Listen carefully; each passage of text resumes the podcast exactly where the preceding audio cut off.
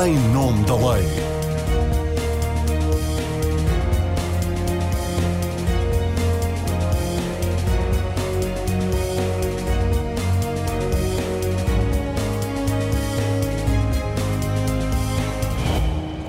Olá a todas e a todos. A semana começou com mais um protesto de jovens ativistas da Climáximo que bloquearam a segunda circular em Lisboa, protesto que repetiram dois dias depois na Rua de São Bento, que dá acesso à Assembleia da República. Tudo isto aconteceu a poucos dias de um outro protesto do grupo Greve Climática Estudantil que atirou ovos com tinta verde ao Ministro do Ambiente durante uma conferência promovida pela CNN.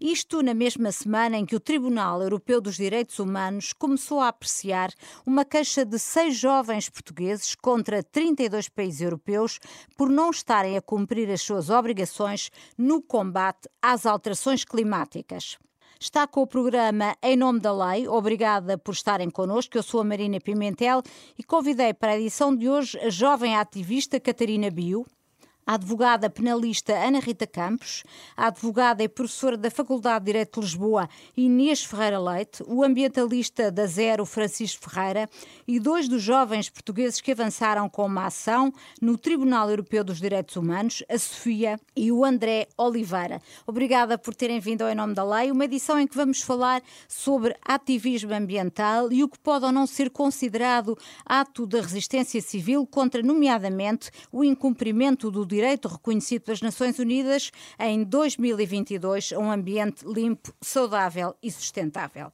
Inês Ferreira Leite, advogada penalista, comece por si. Nos últimos tempos, muito se tem falado de ovos com tinta verde, da legitimidade de protestos, como o que foi feito contra o Ministro do Ambiente. Ouvi alguns penalistas falarem na prática de crimes de resistência, coação sobre funcionário, injúria, ofensa à integridade física qualificada e até associação criminosa. Atirar tinta a um ministro pode ser considerado um ato violento e mesmo um crime e um crime público, que nem sequer precisa de queixa do, do lesado, neste uhum. caso do Ministro do Ambiente. Eu, eu, agora não sou advogada, é preciso dizer, porque eu estou no Conselho, com, com, estou com o Estatuto de Magistrada, não, não, não posso ser apresentada como advogada, ainda tenho algum processo disciplinar, não, brincar, mas não, não sou. Um, Fica feita a correção. Sim, claro que tecnicamente pode, claro, tecnicamente, se vamos só ver a letrinha da lei, não é? Uh, efetivamente podem estar preenchidos os pressupostos de uma série de crimes, obviamente. Agora, os protestos, por natureza, são disruptivos. Uh, eu sei que é muito conveniente para o status quo se os protestos forem todos muito confortáveis, não é? Uhum. Mas se as pessoas ficarem a protestar em casa, no conforto das suas casas e ninguém tiver a sua vida perturbada, não é um protesto, não é nada. Não é? Uma coisa é uma ação de resistência civil a uma determinada intervenção eh, dos poderes públicos ou de poderes privados na nossa vida é uma coisa. Outra coisa é um protesto ativo. É um protesto que pretende ser disruptivo, que uhum. pretende impedir o funcionamento normal da sociedade, precisamente para obrigar aquelas pessoas que têm poder e responsabilidade a pararem e a prestarem atenção. Se o protesto não tiver nenhuma dimensão ou consequência, não serve para nada, é inútil. Portanto, a essência de nós reconhecermos o direito ao protesto quando estão em causa situações tão importantes como esta e tão urgentes como esta, nós não podemos aplicar os critérios que aplicamos, por exemplo, se quisermos protestar porque até não gostamos da TSU, não é? Ou não gostamos desta aumento de impostos. São coisas que são negociáveis, de compromisso entre a sociedade. A nossa sobrevivência como espécie não é negociável. Portanto, claro. não, não, podemos comparar. E de resto há uma grande tradição em claro, matéria sempre. de ativismo ambiental sempre. que é, tem sido disruptiva. Basta lembrar, desde há muitos anos, Greenpeace, o Greenpeace. Exatamente, todas as ações que continuam a fazer. Aliás, quer dizer, vamos, vamos lá ver. A questão é, não houve nenhuma. Nós, para resolvermos as alterações climáticas, precisamos de uma transformação absolutamente radical da sociedade a nível global. Não é imaginável que isso seja feito de uma forma pacífica e passiva. Não é uhum. imaginável. Uh, porque, obviamente, existem interesses muito fortes, com muito poder, que resistem às alterações que têm que ser feitas. Portanto, ou nós não fazemos alterações nenhumas, e o cenário é mau, ou se queremos fazer essas alterações, temos que estar preparados para formas de protesto menos uh, confortáveis. Uhum. Nada se fez na história sem protestos mais intensos. Os direitos civis, a Revolução Francesa, a Revolução Russa, goste ou não, todas as alterações profundas do, do, do, ponto de vista social foram feitas com grande sacrifício de quem está a lutar por aquilo que acha que são os seus ideais e, portanto, isso faz parte da própria convivência. Entretanto, os 11 jovens da Associação Climáximo que bloquearam a segunda, segunda circular iam ser julgados esta esta semana em processo sumário pelos crimes de atentado à segurança rodoviária e perturbação da ordem pública. O julgamento foi adiado para investigação do DIAP. Fazia sentido julgar este processo em processo sumário e pergunto-lhe, um, um julgamento destes em processo sumário podia ser mais penalizador para estes jovens do que, do que se faça a investigação e depois, enfim, se acuse quem for de acusar? Depende da perspectiva. O julgamento sumário não é necessariamente mais desfavorável e pode ter a vantagem de ser muito mais imediato, ou seja, mais próximo uhum. dos eventos, as coisas estão vivas, estão frescas, estão a ser faladas na sociedade, portanto pode ter essa vantagem. E às vezes um julgamento prolongado, muito desligado do momento em que os eventos ocorreram, também já as pessoas já se esqueceram, ninguém presta atenção, não há tanta vigilância democrática sobre o que está a passar. Portanto, eu não acho que seja necessariamente mau ou pior, é uma possibilidade e pode acontecer. Agora, se as questões forem complexas e se quiserem iniciar um debate mais complexo, já não é tão compatível com o julgamento sumário, que é muito, muito célebre, muito resumido. E aí pode fazer sentido. Agora, neste caso, não vejo necessariamente que isso seja mau, mas de facto eu não posso pronunciar sobre processos certo. concretos. Catarina Bio, ativista do grupo Greve Climática Estudantil, pergunto: não temem as consequências dos vossos protestos para as vossas vidas, face ao que acabaram de ouvir, que tecnicamente aquilo que fizeram é um crime? Podemos ter sempre algum temor da possível repressão, obviamente, mas o medo que nós temos do colapso climático, obviamente, é muito maior. E por isso, por e por isso, isso não desistem desta luta. Exato. Nós temos consciência das possíveis consequências de tudo o que fazemos, mas, no entanto, esta causa é tão importante que nós, mesmo conscientes disso, obviamente, temos muito mais temor do colapso climático e estamos dispostos a todas essas consequências. Mas podiam optar por outro tipo de protestos ditos mais pacíficos. Sim, e nós já optamos. Mais consentidos. Sim, nós já optamos. Há décadas que já sabemos da crise climática e que sabemos que temos de parar de consumir combustíveis fósseis. Eu mesma já organizei desde 2019 manifestações, já assinei petições, já, já participámos, já fizemos propostas aos próprios ministros, já nos sentámos com eles e demos-lhes uh, guiões de o que poderiam fazer para resolver a crise climática. Portanto, todas as outras formas ditas legais. Ou politicamente corretas. Não diria politicamente corretas. Isso, uh, eu penso que o que eu estou a fazer é politicamente correto. Uhum. Porque é política e é coisa correta a ser feita. Por isso, as maneiras ditas, não sei, como que dizem que são as mais corretas de protestar, apesar de eu achar que a minha maneira, obviamente, é o que nós devemos fazer agora, não estão a funcionar. Uhum. Portanto, Portanto, no fundo, o que a Catarina me está a dizer é que é preciso ser disruptivo para acordar eh, as consciências e vencer a inércia da, da sociedade. Como o próprio secretário-geral das Nações Unidas disse, é preciso preciso de disrupção para parar a destruição, que é isso que está a acontecer. Milhões de pessoas estão a morrer todos os anos. E, portanto, achar que um bocado de tinta num fato é mais violento do que milhões de mortes e do que nos estarem a roubar a mim e, e a Sofia ou André os nossos futuros, não faz qualquer sentido. Uhum. Ana Rita Campos, uh, advogada especializada em direito penal, uh, ouviu aqui a Catarina Bio, ativista do grupo Greve Climática Estudantil, explicar que tiveram que fazer esta ação um, de protesto atirando tinta contra o ministro porque uh, das vezes anteriores que tentaram falar com o governo ou expor as suas posições não tiveram grandes resultados. Isso é justificável do seu ponto de vista ou entende que há aqui crime? Entendo que há crime. Acho que não, não vejo justificável, que é disso que estamos aqui a falar. E, portanto, mesmo que tenha havido tentativas de aproximação ao ministro, não sei o que é que foi falado, não sei o que é que foi exposto, mas uh, isso não justifica que num evento em que o ministro está em representação do governo e estão outras pessoas, uh, que aconteça aquilo que aconteceu e que nós assistimos em direto. Mas e, quer portanto, dizer, atirar o ministro não foi propriamente, não foi um ato de agressão. Estamos a falar em atirar tinta, um, ninguém bateu no ministro. Um, ainda uma, assim. Uma das, pois, ainda assim, uma das coisas que se vai discutir é se há ali ou não ofensas à integridade física, se há crimes de difamação, etc. E, portanto, eu acho que dessa perspectiva uh, não deixa de ser discutível, mas não vejo, no momento anterior, não vejo uh, causas de justificação alguma. Portanto, não, não acho sequer que a abordagem que foi tida, que seja uma abordagem que seja favorável para, para aquilo que estes jovens pretendem uh, enfatizar. Uhum. E quanto, quanto aos protestos que têm sido feitos por outra associação, a Climáximo, que já bloqueou duas estradas recentemente e que, enfim, já tem, já tem julgamento, já teve julgamento marcado e entretanto já foi aberta uma, uma investigação por parte do por parte do, do DIAP. O que é que pensa sobre este caso? Há fundamentos Eu acho também. que este caso, ah, acho, acho, acho e acho que é uma situação muito mais grave do que a situação da semana passada. Uh, e, não, e não é mais grave uh, apenas pelo facto de alguns populares terem envolvido com os manifestantes, mas pela circunstância de ter sido cortada uma via e de eventualmente poder haver ali um problema de segurança no, no, no tráfego do, do, trânsito. E, portanto, esse crime e eventualmente outros, que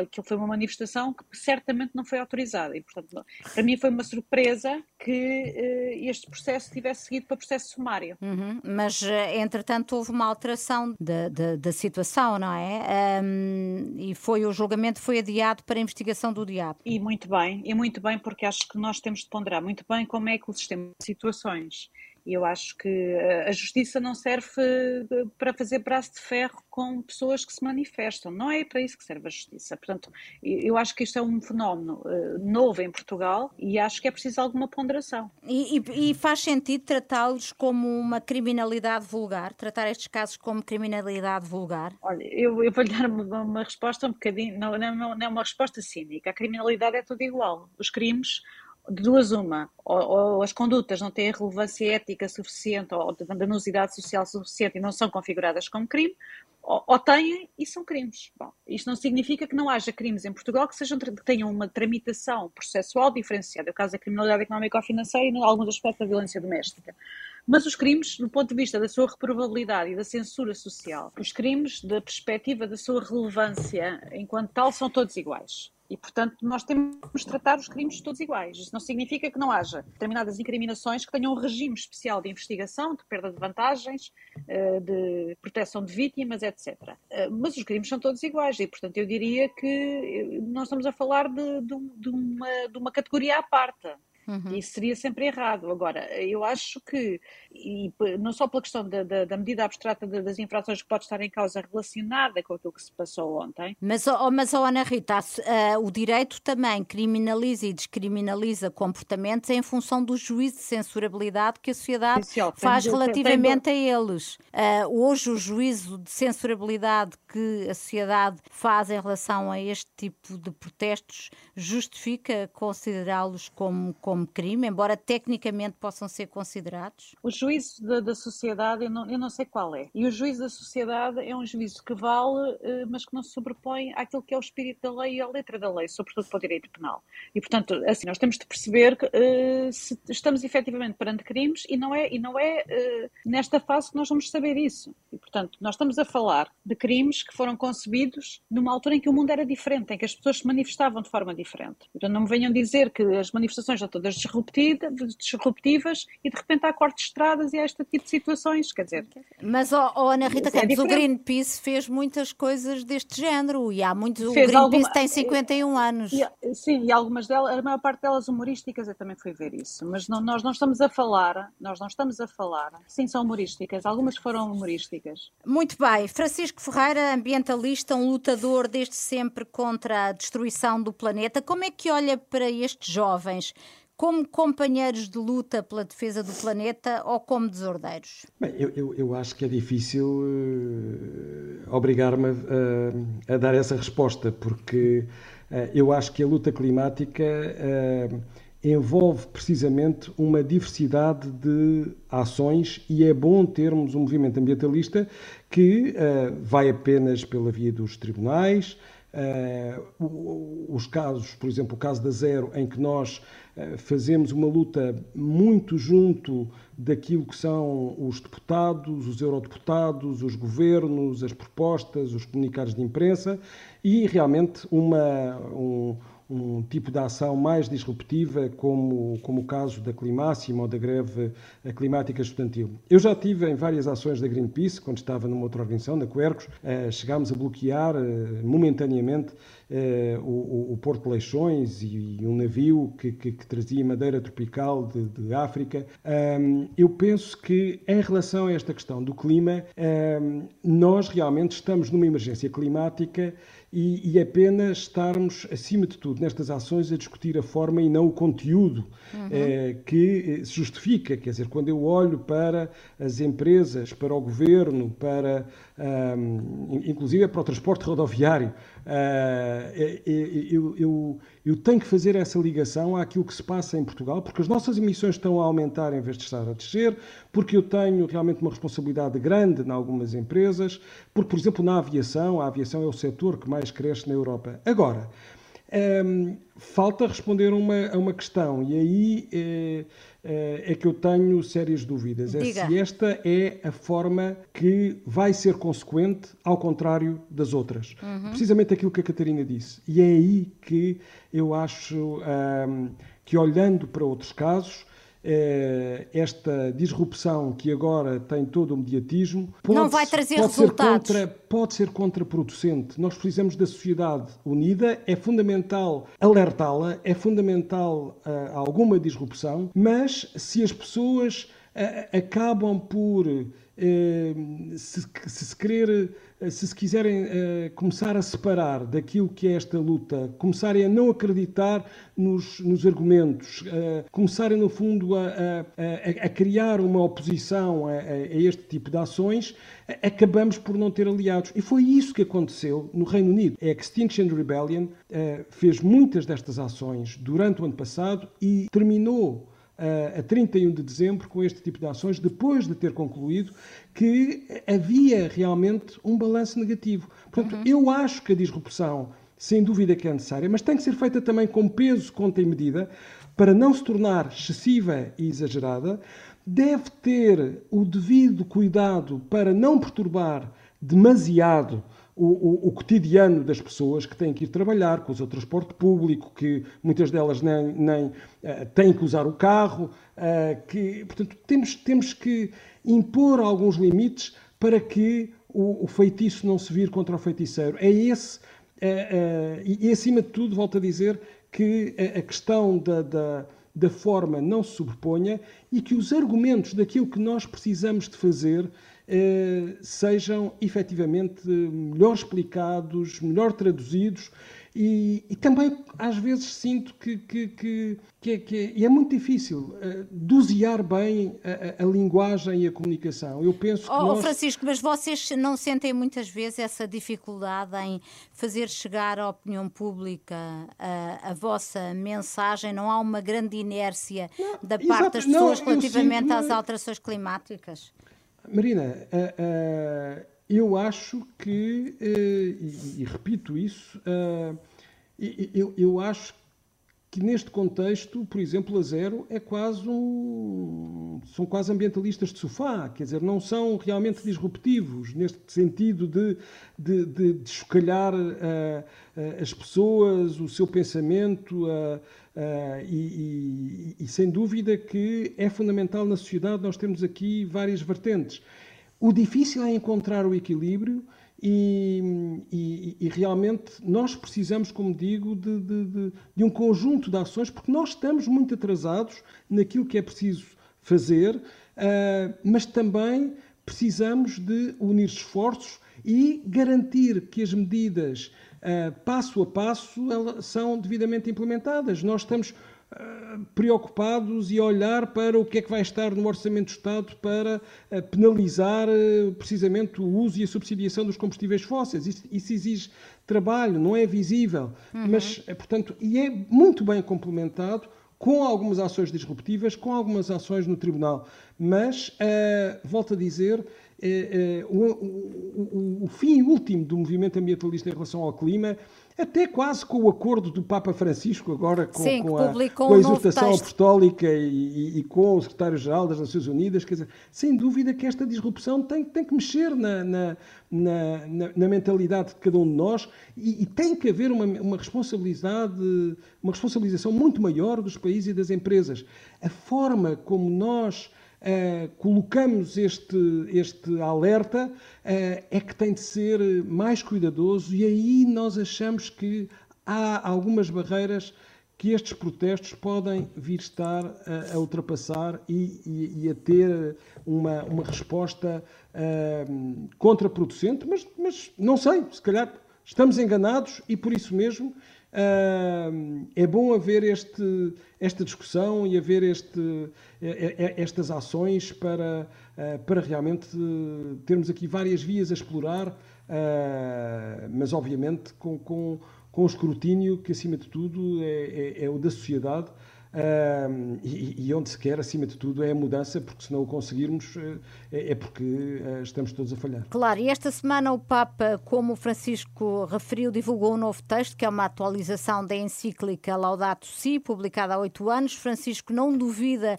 que o impacto da mudança climática vai prejudicar a vida de muitas pessoas e famílias e que sentiremos os seus efeitos em termos de saúde, emprego, acesso aos recursos, habitação, migrações forçadas e noutros âmbitos e cita os bispos africanos para quem as alterações climáticas evidenciam um exemplo chocante de pecado estrutural. Também em defesa do planeta, em luta contra a inação dos governos, mas usando meios mais ortodoxos, embora inéditos, seis jovens portugueses com idades entre os 11 e os 24 anos avançaram com uma ação contra 32 países, entre os quais Portugal, que acusam de não estarem a cumprir os artigos da Convenção dos Direitos Humanos relativos ao direito à, à vida e ao direito ao respeito pela vida privada e familiar.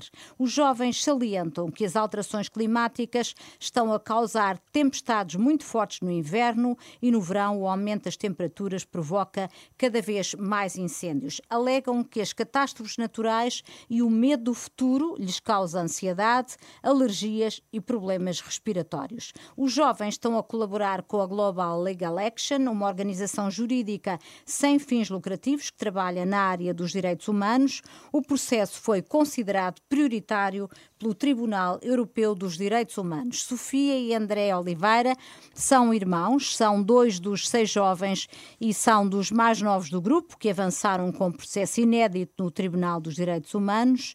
Isto tem sido uma grande aventura, André. Conta lá. Uh, tem, tem sido uma grande aventura. Uh, nós já estamos neste projeto há, há seis anos, começámos em 2017 e uh, eu nunca tinha estado num tribunal e para a primeira vez em tribunal ir logo ao o Tribunal Europeu? Europeu dos Direitos Humanos foi, foi uma aventura, foi uma bela aventura, mas acho que, que valeu muito a pena e que a audiência correu super bem.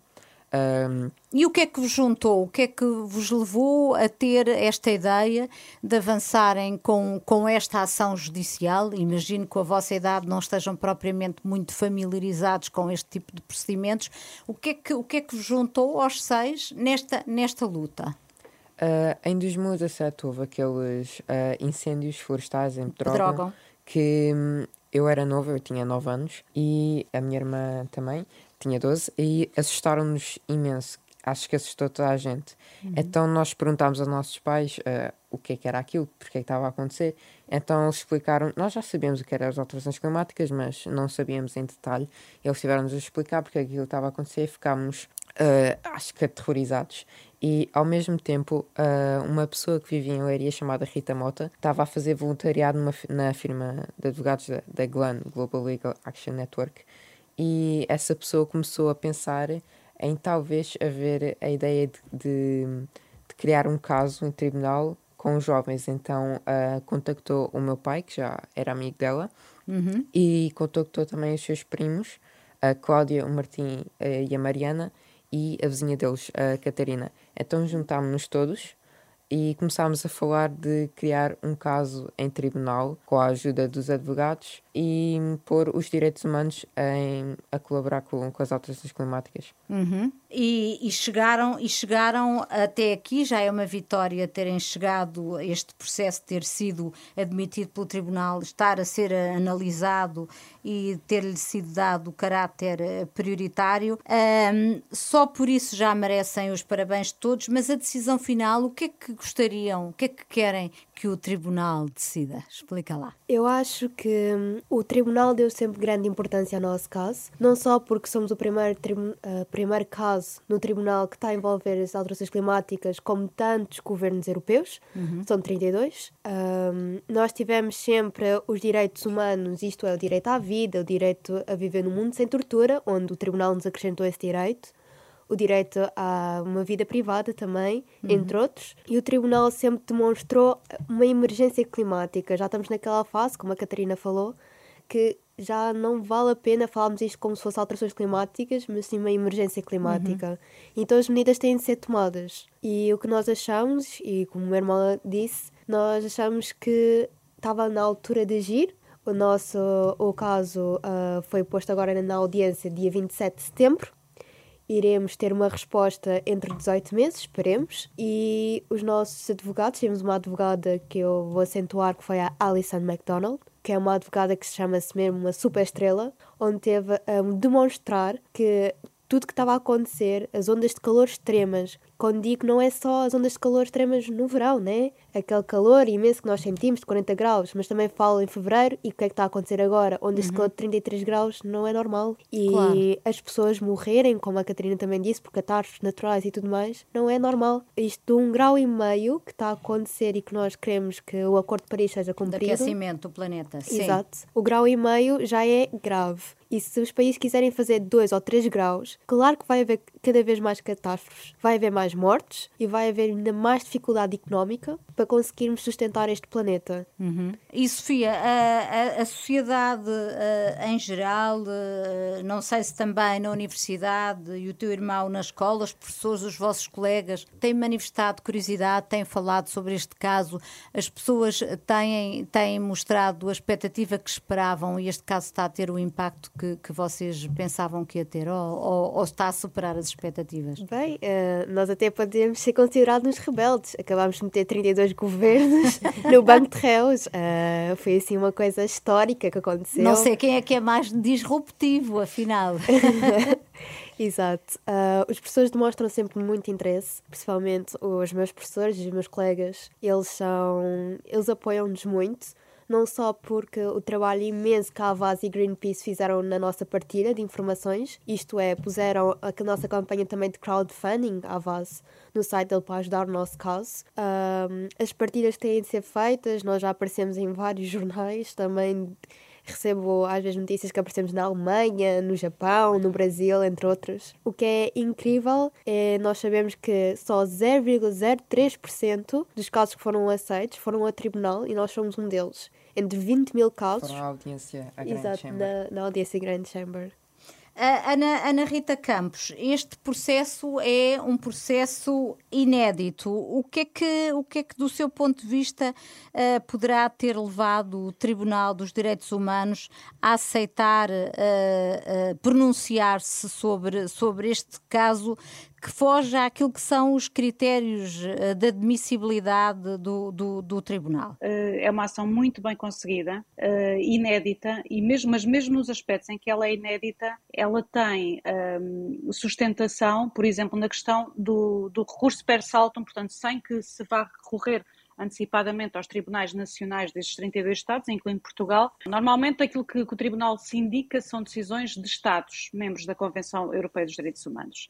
E, mas mesmo nessa parte, a, a, petição uh, da ação está muito bem sustentada, porque há, houve situações em que o Tribunal aceitou, como aceitou esta, eh, que se colocasse diretamente a questão ao Tribunal sem intermediação de uma decisão do tribunal, de, dos Tribunais dos Estados da Convenção.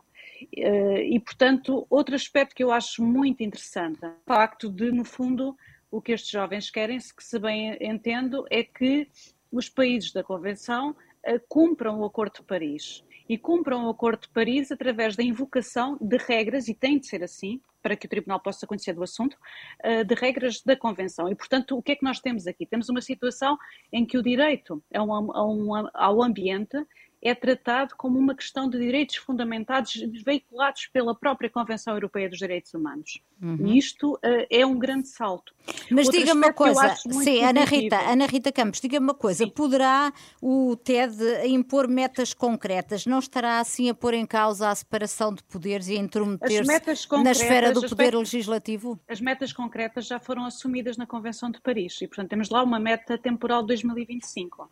E, portanto, os, os, os Estados que assinaram Convenção uh, os acordos de Paris, peço desculpa, uh, já se vincularam internacionalmente uh, a essa meta. Agora, aquilo que os advogados dos Estados, incluindo do Estado português, também li essa alegação, uh, vêm dizer a ação não é atacada do ponto de vista do seu mérito, a ação é atacada do ponto de vista da circunstância do Tribunal uh, Europeu dos Direitos Humanos, ao conhecer desta ação, estar a extravasar aquilo que é o seu mandato. E, portanto, nenhum dos Estados refutou a importância da emergência climática. Aquilo que refutaram foram, foram questões de natureza processual. Eu avanço para o Francisco Ferreira, perguntando-lhe para conseguir a condenação dos Estados vai ser preciso apresentar provas? É possível apresentar provas que possam condenar os Estados, os estados provas dos danos causados pela inação dos países no combate às alterações climáticas? Sem dúvida. Aliás, hum, houve várias organizações não governamentais, nomeadamente a, Rede Europeia de Ação Climática, que também atuou como terceira parte, a própria Zero, eh, que faz parte desta rede, mas também tivemos uh, conversas com, com, com a GLAN, portanto, que, uh, que foi citada como a, a motivadora deste, deste envolvimento.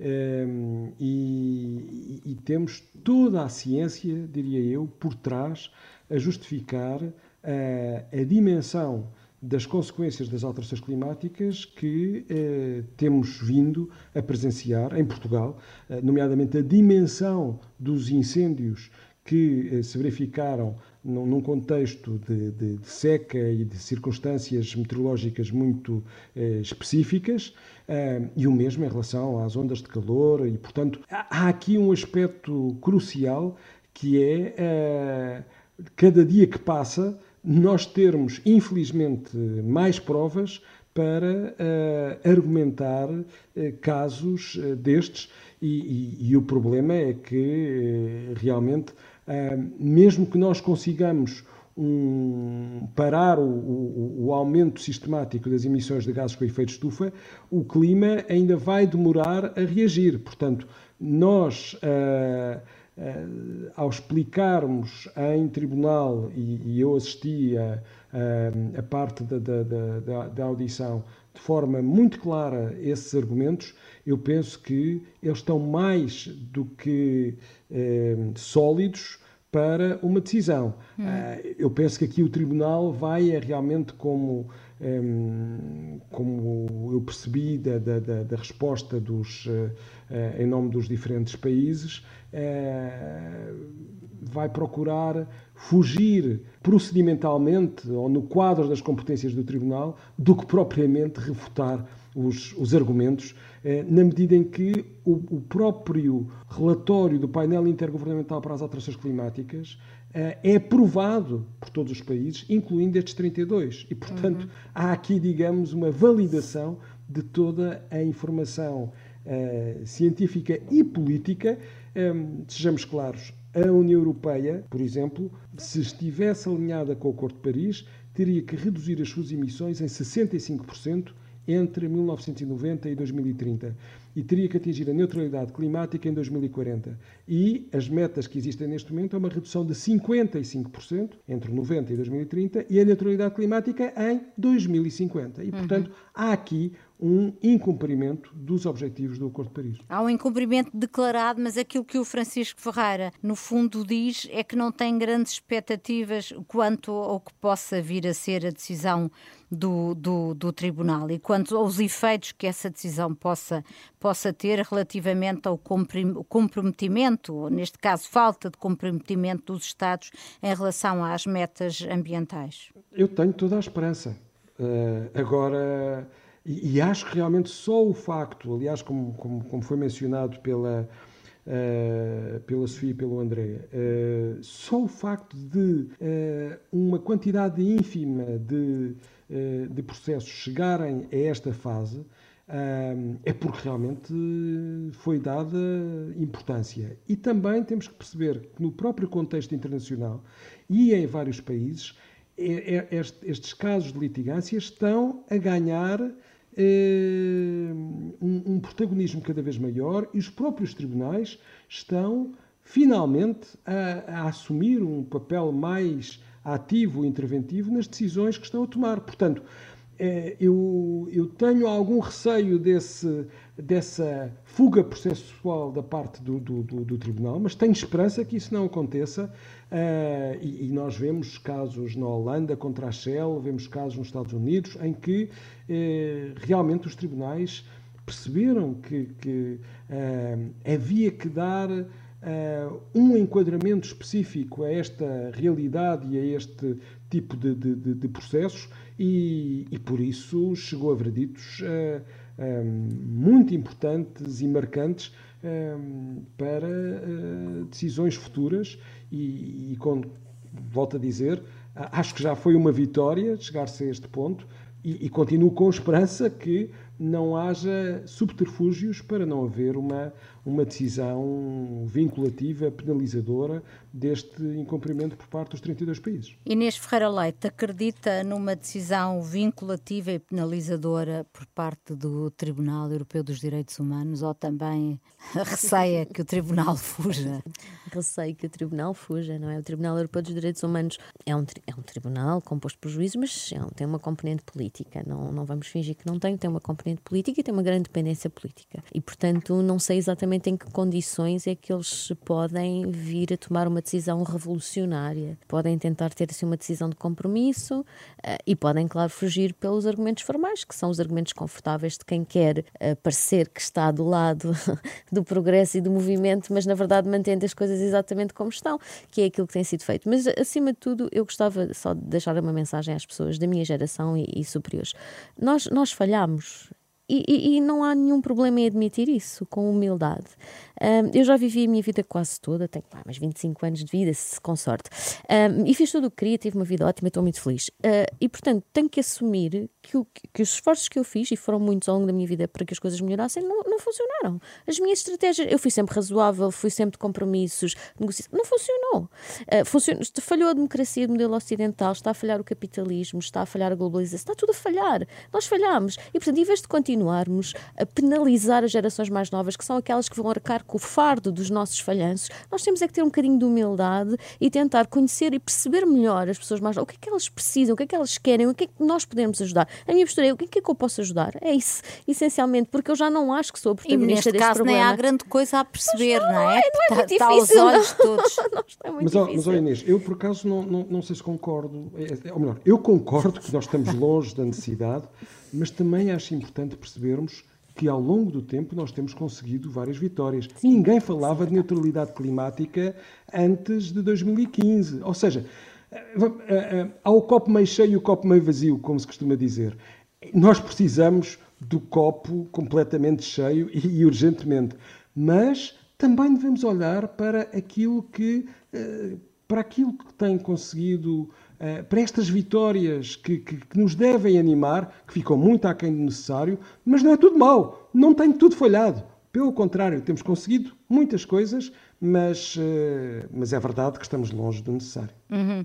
Inês Ferreira Leite, de que forma uh, é que a decisão do Tribunal dos Direitos Humanos depois pode obrigar uh, o Estado português a tomar determinadas ações e determinadas políticas e pode mudar também a jurisprudência dos tribunais portugueses em matéria de análises de ilícitos, crimes ambientais? Em que medida é que pode haver alterações? A decisão do Tribunal Europeu dos Direitos Humanos não vai poder eh, ter uma influência regional. Nós fazemos parte da União Europeia, Portugal não tem poder para fazer muitas coisas sozinhos. Nós temos que perceber que neste momento grande parte do poder de conformação das políticas públicas portuguesas está nas mãos da União Europeia. Portanto, uhum. não é, não estamos completamente livres, não é, de fazer a nossa vontade.